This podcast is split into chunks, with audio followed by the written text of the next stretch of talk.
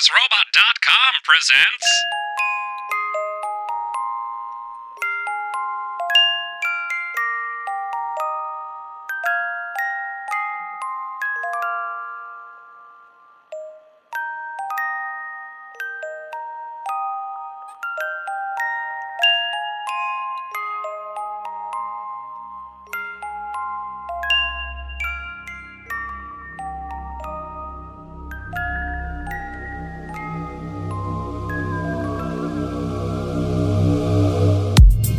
Dear listeners.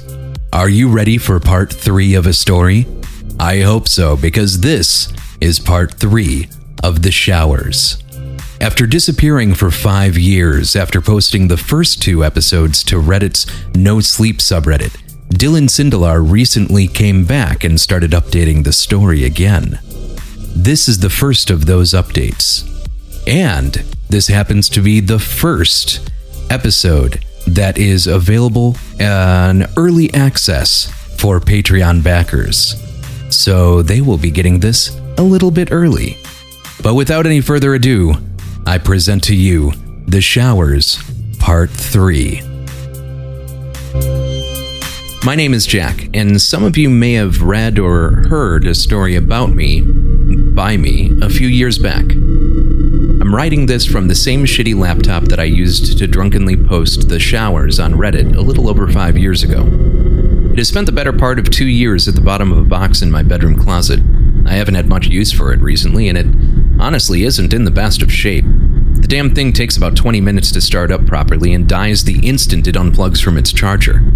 Some of the keys are missing, some of them stick. I've spent a good amount of time clumsily cleaning sugary soft drinks cut with whiskey out of every nook and cranny, but a thing can only take so much abuse before it just goes. Tonight, I got lucky. She managed to boot, just for me. I think she has one more decent story left in her, for better or worse. I don't really remember writing or posting either part of the showers. I do, however, remember feeling simultaneously listless and restless around the time period. I was tremendously unproductive, not working in my chosen field, and had too much free time to spend thinking about those facts. I had told the story to some friends at the bar one night and shaken some memories loose, which led to that post. I woke up one evening and hopped on my laptop to find that the story thread was left open. I had typed it directly into the submission box, not leaving myself anything to edit. I just forced it of me over a couple of long, drunken nights and threw it up on the internet for everyone to see.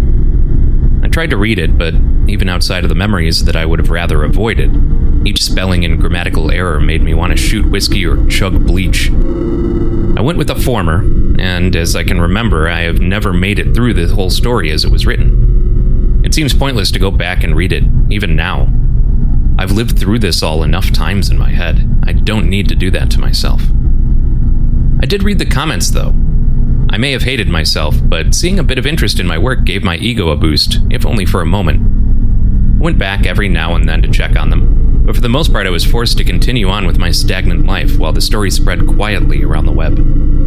I worked as a bartender at the time and split my free hours between sleeping and drinking. These occasionally overlapped or synced up with work. It was a vicious little loop I had carved for myself. I wasn't a writer like I had hoped to be at that point in my life, so getting to play one on the internet for a few minutes every now and then helped to break the monotony of reality. Over the course of the next several months, I received several emails and friend requests from old classmates or strangers who had taken an interest in my story. My former classmates' messages generally consisted of their memories of Mr. Mays and his story, asking nothing in return. I'd guess that most of them were either married or lost and needed a dose of nostalgia as a pick me up. Who could blame them? Though some of them actually wanted to meet up, grab drinks, and really get into the past. I lived half a continent away from the town where I attended Mr. May's class at that point, but that didn't stop me from making empty offers of company to several different people if our paths were to ever cross. I did wind up grabbing a beer with one guy who was just passing through on some summer night in Denver, but it wasn't what I was expecting. I'm 99% sure he had never met Mr. Mays or myself. He dodged specifics when I asked him questions and repeated a lot of my statements back to me in agreement. I remember him nodding his head a lot and saying, Yeah, that's right, over and over again. But he was picking up the tab, so I didn't notice a lot of this until the next afternoon. That was also the last time I met up with anyone from the internet. I also got a surprising number of requests for the specific coordinates of the showers from a wide variety of personalities. There were people offering money, transport, and even what was essentially militia support if I would take them there. Like it was some sort of guided tour. I turned them down, but would be lying if I said I didn't consider accepting some cash in exchange for the coordinates of any random barn I could pull up on Google Maps. I didn't, though. As foreign and surreal as the whole thing was, I did take pretty immediate notice of the power it gave me over people. It felt like I was back around a campfire with a group of friends hanging on my every word, but with a much larger audience. It all started innocently enough. I would be out with a friend looking for some decent conversation or a better lay. My friend would bring up the showers and ask me to tell the story. Then I would fight him on it for a bit before caving, ordering another round and launching into some variation of the bit. It really did work like a charm. It seemed like every time I went out, I ended up with a new friend or another notch on my belt. I hardly had to try. I was just drunkenly wandering down memory lane. After a while, I had narrowed my sights, only bringing out the story for certain people for very specific ends. I used it to get laid. It's as simple as that. I would talk to a girl for a little while, get to know her just enough, take a guess at some of her fears, and work them into the climax of the story. I've faced down ghosts, encountered demons, and even had spiders rain down on me from the shower heads. But I made it out intact every time, if only ever so slightly worse for wear. I was just damaged enough from the experience that a pretty girl might feel some sympathy for me, which I would thank her for while reaching out for her hands or maybe grabbing her leg. All roads led to the same place hers. I would stumble back to my barren apartment every afternoon, throw on some different clothes, and head back out to the bar. Whether it was for work or play, didn't really matter. Like I said, all roads. I don't know how long I spent in this piece of shit phase, but I do know that Karen broke me out of it. Initially, she was just the next in a long line of women I had yet to woo. We met at a bar where I told her a story which led to her place. But instead of passing out after sex, we stayed up and talked. It didn't feel like needless bullshit either. I felt like she understood me, and I her. In reality, I think we just both liked getting really messed up and swapping stories about our shitty childhoods and mental ailments with someone else so that we wouldn't have to make excuses for being alone. We actually did have the mental stuff in common, though two different kinds of bipolar disorder. We thought that in some strange way it meant that we were perfect for each other. I don't need to be told how stupid that sounds. Karen also had a degree in political science from Rutgers, a wicked right hook, and one of the most persuasive and charismatic personalities that I have ever encountered. I worry that sort of thing isn't going to come across here because of what this is all ultimately leading to. I just don't want to do her a disservice. We didn't end up together for a year and a half because we were awful for each other. At that point in my life, I was both lost and an asshole. I had turned her into a concept or an archetype in my head. She was the Nancy to my Sid, the Bonnie to my Clyde, and we were probably headed down the same path as both couples. I guess looking back, I had fit her into the awful manic pixie dream girl trope in my head. I was a lost guy looking for a girl with hair the color of a mood ring to solve the complex problem that was me. On any given day, she was the love of my life and my partner in crime. The next day, she was my antagonist, an obstacle to overcome It was all part of the story that I had seen play out in movies and books so many times before. But in the end, it was me trying to fit a square peg in a non existent hole. She made me feel good about myself, though. I'm pretty sure I loved her. It's just that I was simultaneously loving and using her without really realizing what I was doing. This isn't to say that she didn't get use out of me. She started coming over to my place after we had spent a couple of nights together and never really left. Items of her clothing and toiletries started showing up around the apartment, and I just kind of went with it. There was one night where I brought up how we had never actually talked about living together before it had already happened. That night somehow ended with both of us blacking out in tears. But by the time happy hour rolled around the next evening, we were as good as new. It wasn't an issue at the time, we just sort of fell in together. I know this probably sounds unhealthy, and it was. I've gotten off track. Karen took a great interest in my stories. The showers particularly interested her because she had come across a reading of it on a podcast or YouTube channel and knew about it before she had even met me.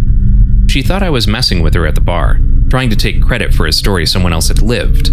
But I was able to convince her, and she didn't let it go after that. After long nights, we would lay in bed together, and she would ask me to tell her the story again, like some sort of morbid bedtime story.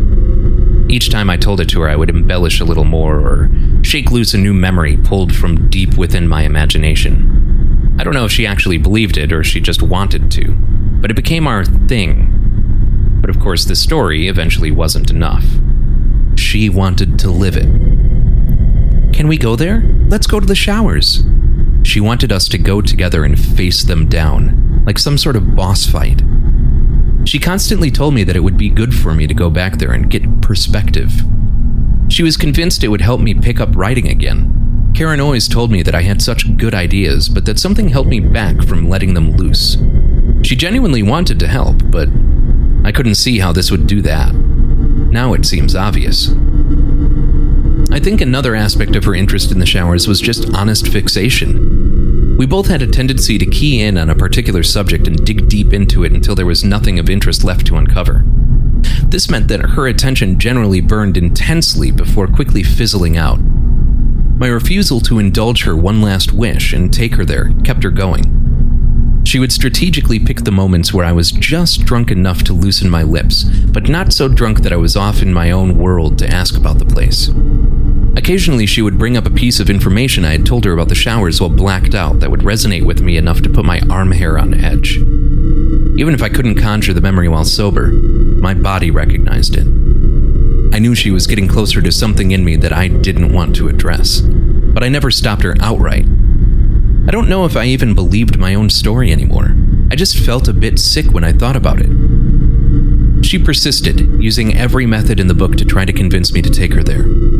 Every new detail, real or otherwise, would motivate her to push me harder on the subject. It was the middle of winter when I caved. We were living in Fort Collins, Colorado at this time, which was only a short drive from Broken Bow, Nebraska. I had still maintained my ground when it came to making a trip there, claiming that I didn't remember that we didn't have the time and that I had forgotten exactly how to get to the farmhouse, which were both partially true. But like I said, she knew when she could get to me best. We were sat on the couch following a long night of bar hopping and friend drama. Luckily, we had found ourselves on the same side of this particular situation, which meant that the night was going to close quietly. We were snuggled together under a blanket and watching the Coen brothers' 2013 flick Inside Llewyn Davis. Well, Karen was watching while I split my time between nodding off and attempting to read a screenplay that a friend of mine had sent me. I'd seen the film a half dozen times at this point. In it, a struggling folk singer loses his way after his partner commits suicide. Spoilers. Karen and I shared a mutual fascination with the subject of suicide, so it was only a matter of time before one of us said something. I would hate to jump off of a bridge, I think, she said. There's a chance you live when you're hitting water, and you'd wind up, what, paralyzed or something? I guess I'd feel like an even bigger waste of space if I couldn't even kill myself properly. I wasn't sure if she actually wanted to get into it or not, but I bit. I couldn't jump, I said, pulling her closely and closing my eyes. That's way too much buildup and pressure. Too much time to regret it when you're falling. It wasn't a taboo subject with us. It's difficult to explain to those unfamiliar with lifelong suicidal ideation, but discussing it in blunt and honest terms is comforting. When faced with it every single day, familiarizing oneself with something typically viewed as morbid was its own sort of victory. We shined a light on it, know your enemy and whatnot. Even if it were concrete or lava below me, I couldn't do it. I don't want anything flashy, honestly. Give me benzos and a couple of pints of chivas and I'll go gentle, I said. Maybe I would jump, Karen thought out loud.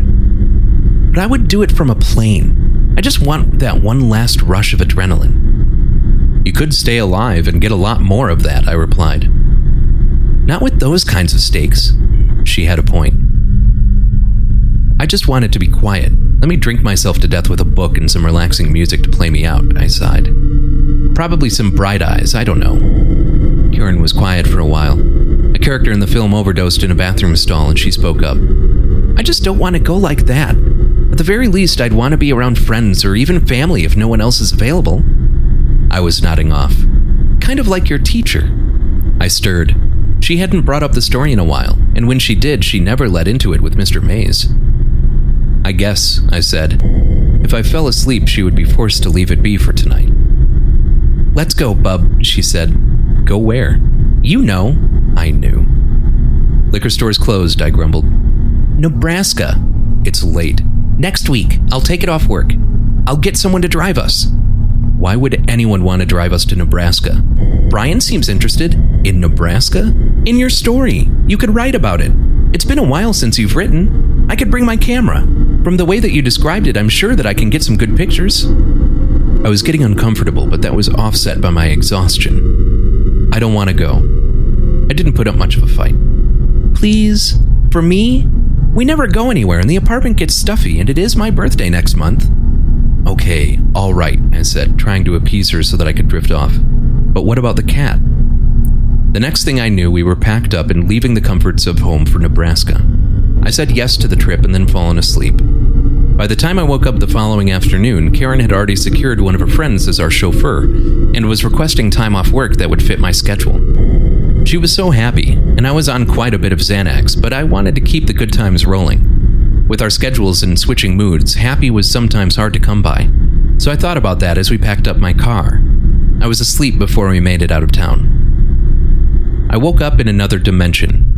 The view out my window was an icy tundra that hurt my eyes. I hadn't seen that much sun in months, and the ice amplified it.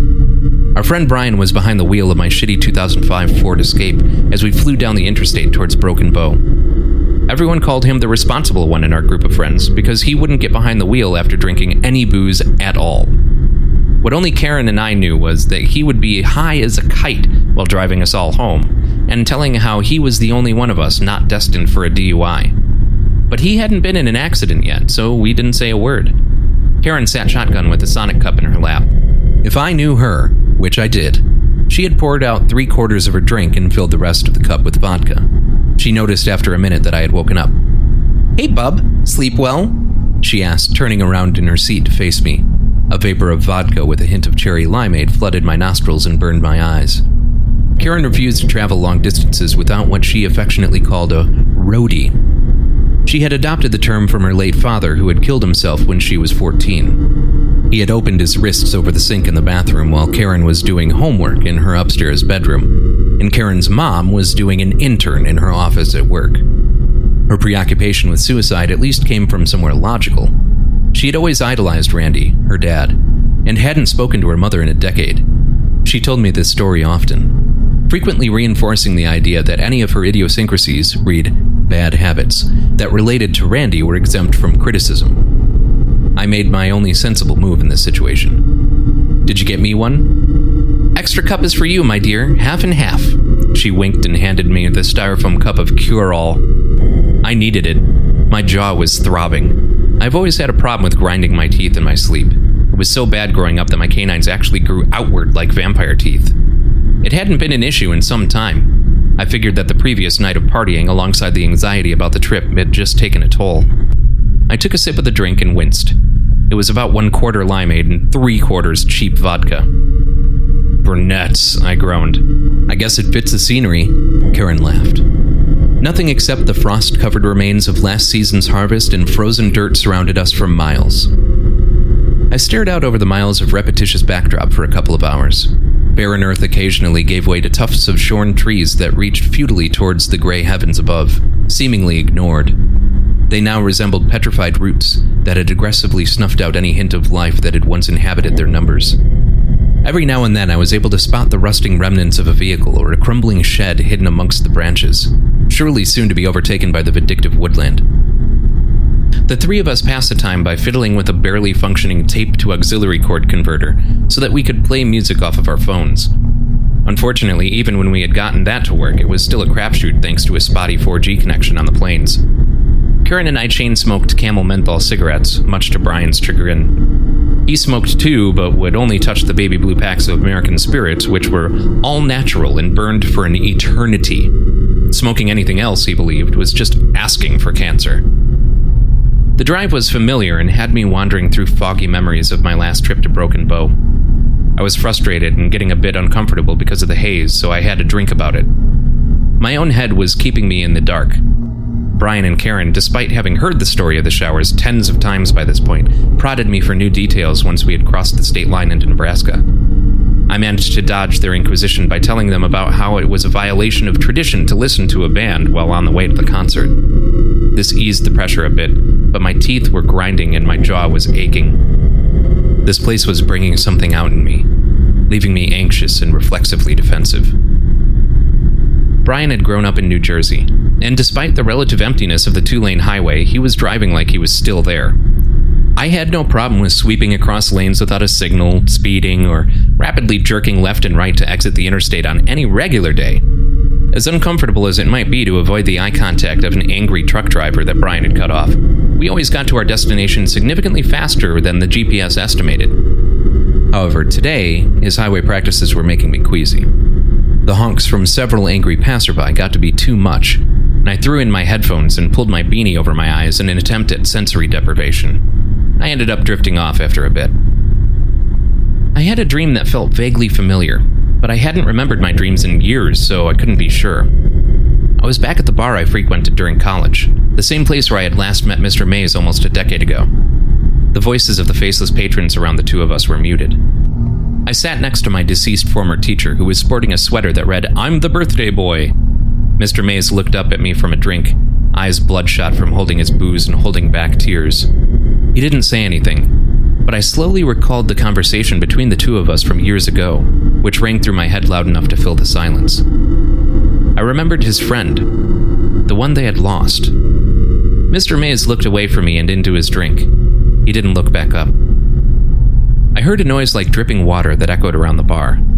Looking in front of me, I found a highball glass that was filled to the brim with what I guessed to be whiskey. Without a second thought, I threw it back. It didn't sit well. I pursed my lips and sat it back on the table as the lights around the bar began to dim from the outside in. I rubbed my eyes and breathed deep to quell the nausea, but it wasn't working. The room continued to dim as the dripping noise rang out around me once again. I looked up at the glass before me to find it filled again, the liquid still rippling from a recent pour. Another drop fell from above, breaking the surface tension and spilling drink all over the bar top. I looked up to see a shower head hanging just beyond the light, dripping liquid. The sound of violently shaking pipes echoed around me, and the shower head began to shake. It began to erupt just as I was pulled back to reality with a jolt. I panicked and thrashed out for a moment. My knee and arm cracked as I moved about, adjusting once again to the real world. Whoa, Bubs, easy now, said Karen with a chuckle. We had parked at a rest stop. Brian must have pulled in too quickly and hit the curb, which is what had woken me up. I tasted cherry limeade crawling up the back of my throat and felt my stomach rumble. We're outside of Hastings. Don't know how far. Use the restroom now or forever hold your peas, said Karen. I opened the car door and the icy wind pushed it against me, slamming my foot in the door. Annoyed, I pushed back and rushed across the lot to the surprisingly bustling rest area.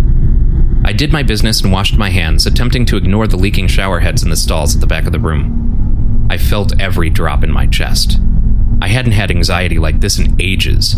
The nausea had come with me from the dream, and I gagged slightly at the sink.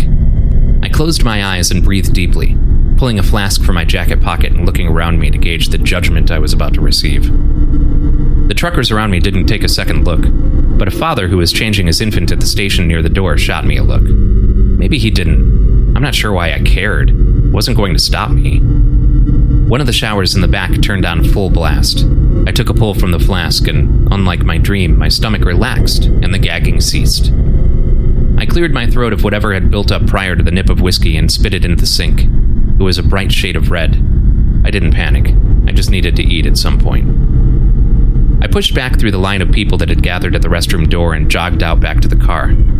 Karen was sitting inside with the window cracked, holding a dying cigarette halfway out the window. When she saw me, she flicked it out and rolled the window up, gesturing for me to hurry up. I hopped inside and we were back on the interstate within seconds. Don't fall asleep on us again, bub. We're really going to need you to steer us from here, I think, Karen said. Just get us to Broken Bow, I said, staring out over some of the harvested fields that looked like they had been burnt. I'll guide us from there. I guess I did do tours. We continued down the interstate for a while while Brian and Karen sung songs and I sat in the back seat working trying to ground myself. We're gonna need some gas if we're gonna be hunting for this place in the boonies, said Brian. He broke my concentration. Well, there are only about 10 gas stations in the entire state, so exit where you can, I said. I caught the tail end of a sign that read Broken Bow, but didn't catch the other information. Within minutes, Brian was exiting the highway and pulling into what appeared to be a gas station. It had the pumps out front and a small convenience store, but behind it was a rickety single story house. The design was Victorian, but it was faded and chipped to all hell. Some of the windows appeared to be busted in, the holes stuffed with assorted cloths and rags. I felt a sense of recognition as I stepped out of the car and began to pump gas. Karen was running inside to grab snacks as Brian shouted after her. Get me sunflower seeds, he yelled. She was already inside. Brian looked to me. Jack? Sunflower seeds? Please and thanks, man. He closed the door behind him before I was able to tell him that I wasn't going inside. I grumbled as I walked into the old station. Brian was driving us, so I couldn't get too upset with him barking orders. I was just irritable and all over the place. The building had a familiar musty smell to it that, much to my surprise, started to help clear away some of the fog that had been bugging me. I was pretty sure I had been to this particular gas station before. I figured that was pretty likely, considering where we were and the aforementioned lack of stops in the area. It was a neat coincidence, that's what I told myself. Karen was up at the counter, cheerily chatting with a young girl who couldn't have been much older than 18 about something or other. The girl was talking to Karen, but staring daggers at me the entire time. She wasn't even subtle about it. I figured I looked nervous and sweaty, so I didn't blame her for keeping an eye on me, but it still made me uncomfortable, and I found myself grinding my teeth. I was attempting to work the pain out of my jaw muscles with my knuckle while aimlessly wandering the aisles when Karen asked the young lady at the counter point blank, What do you know about the showers? The woman didn't miss a beat. People don't deal with anything relating to that sort of business around here anymore, she said. My legs locked up and I turned my head towards her. She was staring directly at me, despite Karen being directly in front of her. That was all a long time ago. Her eyes remained locked on me. I felt the pain in my jaw pulse and my stomach lurched. This was not possible. Consciously and unconsciously, I was rejecting the overwhelming feeling of deja vu. I raced for the small hallway in the back of the store. I held my stomach and refused to look up at the woman, but I could feel her gaze on me still as Karen pressed her unsuccessfully for more information. I managed to get through the door and locked it behind me before falling to my knees and onto the toilet that sat only a few feet in front of me. I could feel my stomach clench tightly over and over again, but nothing was coming out. I was violently dry heaving and struggling to breathe. With the pressure behind my eyes and skull building, I forced a finger down my throat. I thought that if I could just get whatever this was out of me, I would feel so much better. I was choking on my own finger and seeing stars, eyes on the verge of bursting before I gave up. I didn't need to pass out in a gas station bathroom. That sounded too close to rock bottom for comfort. I sat back, my body lightly glazed with sweat, and concentrated hard on a number of deep breaths in an effort to get my vision to stabilize. It was a half assed version of a grounding technique for anxiety that I had picked up at some point. I could feel the pressure release as I wiped away the torrent of tears that had wet my face. My eyes finally focused on a green picture frame next to the mirror above the sink. The picture frame read, You can't choose 'em, you just gotta love 'em, and featured what appeared to be three generations of women laughing while posing outside of a large green farmhouse. The youngest of the three I recognized as the woman at the counter just outside. Next to her was what I guessed to be her mother. Next to the mother was someone familiar. It was a sweet old woman in a sundress, the same dress that she had been wearing when I had ventured into this shop with my friend Steve many years ago. The three of us had a nice conversation about the town and our post college trip until our motives for staying in Broken Bow were made clear. When she found out that we were in search of the showers, her demeanor changed and she had given us a stern and very measured answer People don't deal with anything related to that sort of business around here anymore. That was all a long time ago. I got to my feet, my head spinning, and splashed some water on my face. I had burst a capillary in my right eye. It was blood red, dilated, and raining tears. I looked like a mess but didn't care. After spitting up a bit of red into the sink, I walked out into the hallway shooting one last glance at the picture just to make sure I wasn't losing my mind. It was still the same old woman. I was definitely losing my mind. I quickly made my way towards the door, knocking bags of sunflower seeds and sticks of jerky onto the floor. Karen was still talking with the girl at the counter. The girl was no longer looking at me. Was she ever? If I didn't know Karen, I would have assumed that she was hitting on the girl, but that's just how she was. She had a way with people. You feeling okay? Karen looked me up and down with a concerned look on her face. The girl at the counter stared at her. Did you get sick? I looked at Karen, the girl, Karen again, out towards the car, and back at Karen. Must have eaten something bad, I said, glancing up at the girl. Bad stomach, medications. She looked at me and calmly nodded, understanding. She seemed to sense that something else was going on, but I didn't care. Thanks, have a good day, I said, bolting out the door. The bell above me rang. I could feel it in my jaw. Karen followed after giving the girl some sort of excuse for my behavior. Hey, hey! Karen caught up with me before I got to the car. What's up with you? I'm just tired, I said. She saw through that. I took a nip that went down the wrong pipe and got a little sick. It happens. Just wanted to avoid her judgy eyes. I gestured back towards the door. I mean, this is Jesus country, and I feel like she would try to walk me through a pamphlet or something. Karen appeared to buy it, and we continued towards the car. I'm not looking to get saved anytime soon, I laughed. Who needs Jesus when you have me as your guardian angel? Karen said with an exaggerated smile and wink. I faked a gag. You're gonna make me sick again, I said. She kissed me on the cheek and hopped into the passenger seat of the car. Brian had put on a Dandy Warhols album and was jamming by himself. I'd like to thank you, my dear, in less than a year. He sang poorly. Are we good to go, team? Karen took control of the phone and switched the song. Bohemian Like You blasted through the speakers. Let's bounce, said Karen, putting her sunglasses on and lighting a cigarette. I tried not to look back as we drove away from the gas station. Give me a bit to post the next section. This is all getting out as soon as possible. This week's episode has been The Showers Part 3 by Dylan Sindelar. Thanks as always to Travis for the recommendation. Our intro and outro music is Coffin by Modem. Our ambient backing track is provided by YouTube user ThrillShowX. And I, as always, am your narrator, Ryan Schremp.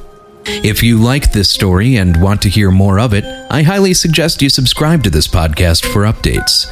We're available on iTunes, Stitcher, Google Play, all of them, Spotify, all those things, so you have plenty of options. Also, if you would like to gain early access to our stories, I wrongly said it was the $10 tier last week.